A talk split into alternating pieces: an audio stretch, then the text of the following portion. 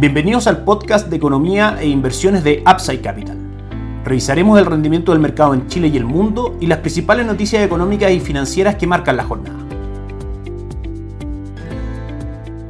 Muy buenos días, lunes 20 de junio de 2022. Soy Ramiro Galeano, fundador de Upside Capital y les doy la bienvenida a otra edición más de mercados en Upside Capital. El día de hoy vamos a conversar de un tema bastante interesante y que por supuesto está tomando la atención de los analistas e inversionistas en general del mercado en Chile que tiene que ver con el alza del dólar peso que hoy día en nuestras pantallas marca exactamente 883.10 pesos por dólar, el nivel más alto para la divisa norteamericana medida en pesos chilenos. De todas maneras, antes de comenzar este análisis, es importante destacar que hoy día Estados Unidos se encuentra cerrado por ser feriado en ese país, de manera que los actuales niveles de cotización del dólar peso en Chile claramente van a ser mucho más sustentables y creíbles el día miércoles cuando ya tengamos al mercado en Estados Unidos y al mercado local funcionando con normalidad. Son básicamente tres los factores que han hecho que el dólar llegue a estos niveles. Vamos a partir desde el extranjero hacia Chile. En primera instancia, Estados Unidos se encuentra, como hemos dicho reiteradas veces, en una etapa de alza de política monetaria, de alzas de tasas en general, donde la idea es encarecer el valor del dinero a grandes rasgos para que eso finalmente produzca un enfriamiento de la economía, con eso poder disminuir los precios que conforman el gran problema que hoy día tiene el mundo respecto a la inflación.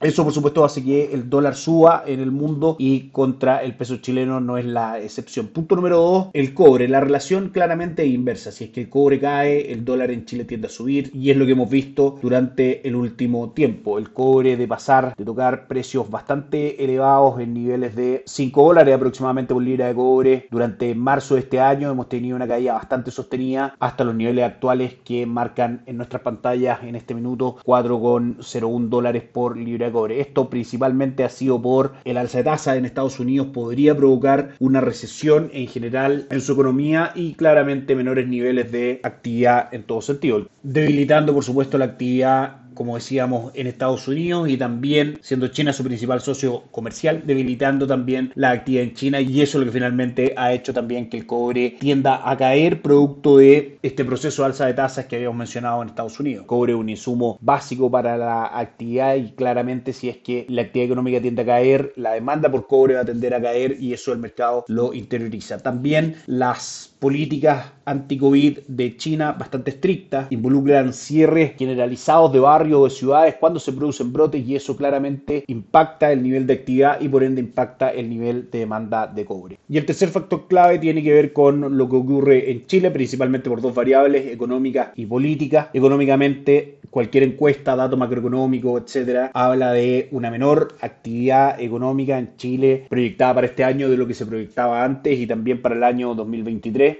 y eso claramente hace que el peso se deprecie frente al dólar. Las monedas son la cara visible de la economía, de manera que si tenemos una economía debilitada, vamos a tener una moneda más debilitada. Eso es lo primero en factores locales. Y también, por supuesto, la incertidumbre política que venimos arrastrando desde octubre del año 2019 genera bastante incertidumbre respecto a cuáles van a ser las reglas en el futuro que rijan en nuestro país, en todo sentido, social, económico, etcétera. Y eso claramente provoca incertidumbre. También el plebiscito constitucional es en sí mismo la instancia de mayor importancia para el futuro y el mercado está muy atento a eso. Claramente el borrador constitucional no expone reglas favorables de la misma manera que la actual constitución para la economía y para el correcto funcionamiento de esta, la atracción de inversión, etcétera. De manera que claramente el hecho de que se pueda aprobar este borrador genera incertidumbre por sí misma en los mercados. Son los tres factores que han hecho que el dólar llegue, como decíamos, a máximo de 883 y claramente que se mantenga o no en estos niveles va a depender de estos tres factores que mencionábamos. En algunas otras noticias importantes. La última encuesta CADEM muestra que Respecto al plebiscito constituyente, la opción rechazo alcanza un 46% de las preferencias, mientras que la opción apruebo un 37% y el 17% se mantiene indeciso frente al plebiscito de salida, como decíamos el 4 de septiembre, que desde el punto de vista político es una fuente de incertidumbre y una variable sumamente importante para ver, por ejemplo, hacia dónde se va a dirigir el dólar, las acciones, la renta fija, etcétera. En el mercado local, el dólar terminó en 877, el día viernes ya superando lo máximo histórico en 876, hoy día, como decíamos, marca 880 882, 883, 5 o 6 pesos más arriba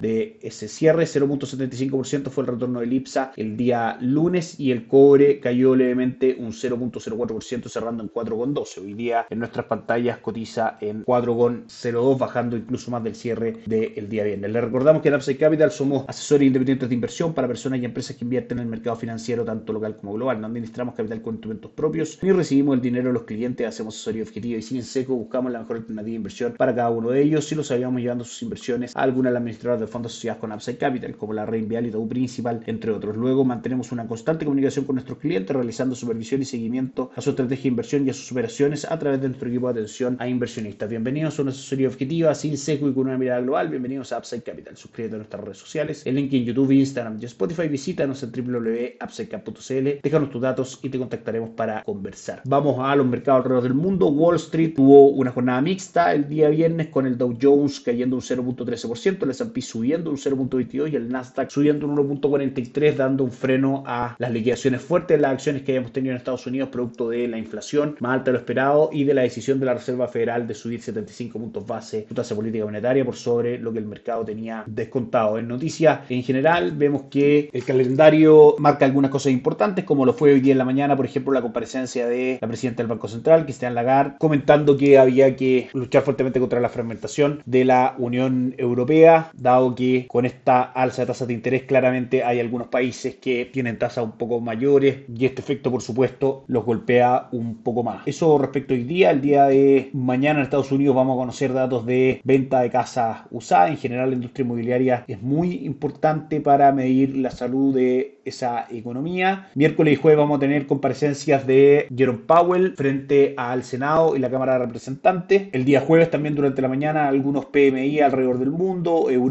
y Estados Unidos. Y por último, el día viernes vamos a tener cumbre de líderes en la Unión Europea y algunos datos de confianza en Estados Unidos. Por último, vamos con los mercados a esta hora. El, mercado local sube levemente un 0.10%, destacando la TAM en 404 pesos, subiendo un 9.27%. Sokimich B arriba un 1.93, Vapores arriba un 2.55 y Ripley arriba también un 0.55. Invercap cae fuerte un 4.82%, Quiñenco cae muy fuerte también un 9.43 y Moller un 3.45 junto con Cap que retrocede un 3.10%. En general probablemente hoy día con Estados Unidos cerrado y un día hábil entre feriados en Chile, los volúmenes operados probablemente no sean tan representativos y en línea con lo que es las transacciones de un día normal en la bolsa local. Y alrededor del mundo, el Hansen de Hong Kong subió un 0.42, el Nikkei 225 de Japón cayó un 0.74 y el índice de Shanghai prácticamente no presenta variaciones. Una buena jornada para Europa, el DAX alemán subiendo fuerte un 1.06%, el IEX 35 de Madrid arriba un 1.72 y el Eurostock 600 un 0.96. Las bolsas en Estados Unidos, como decíamos, cerradas, pero sus futuros cotizando positivo, el Nasdaq un 1%, el S&P 500 un 1.14 y el Dow Jones un 0.91. Eso es todo por hoy, nos encontramos el día miércoles. Que tengan un excelente inicio de semana. Chao, chao.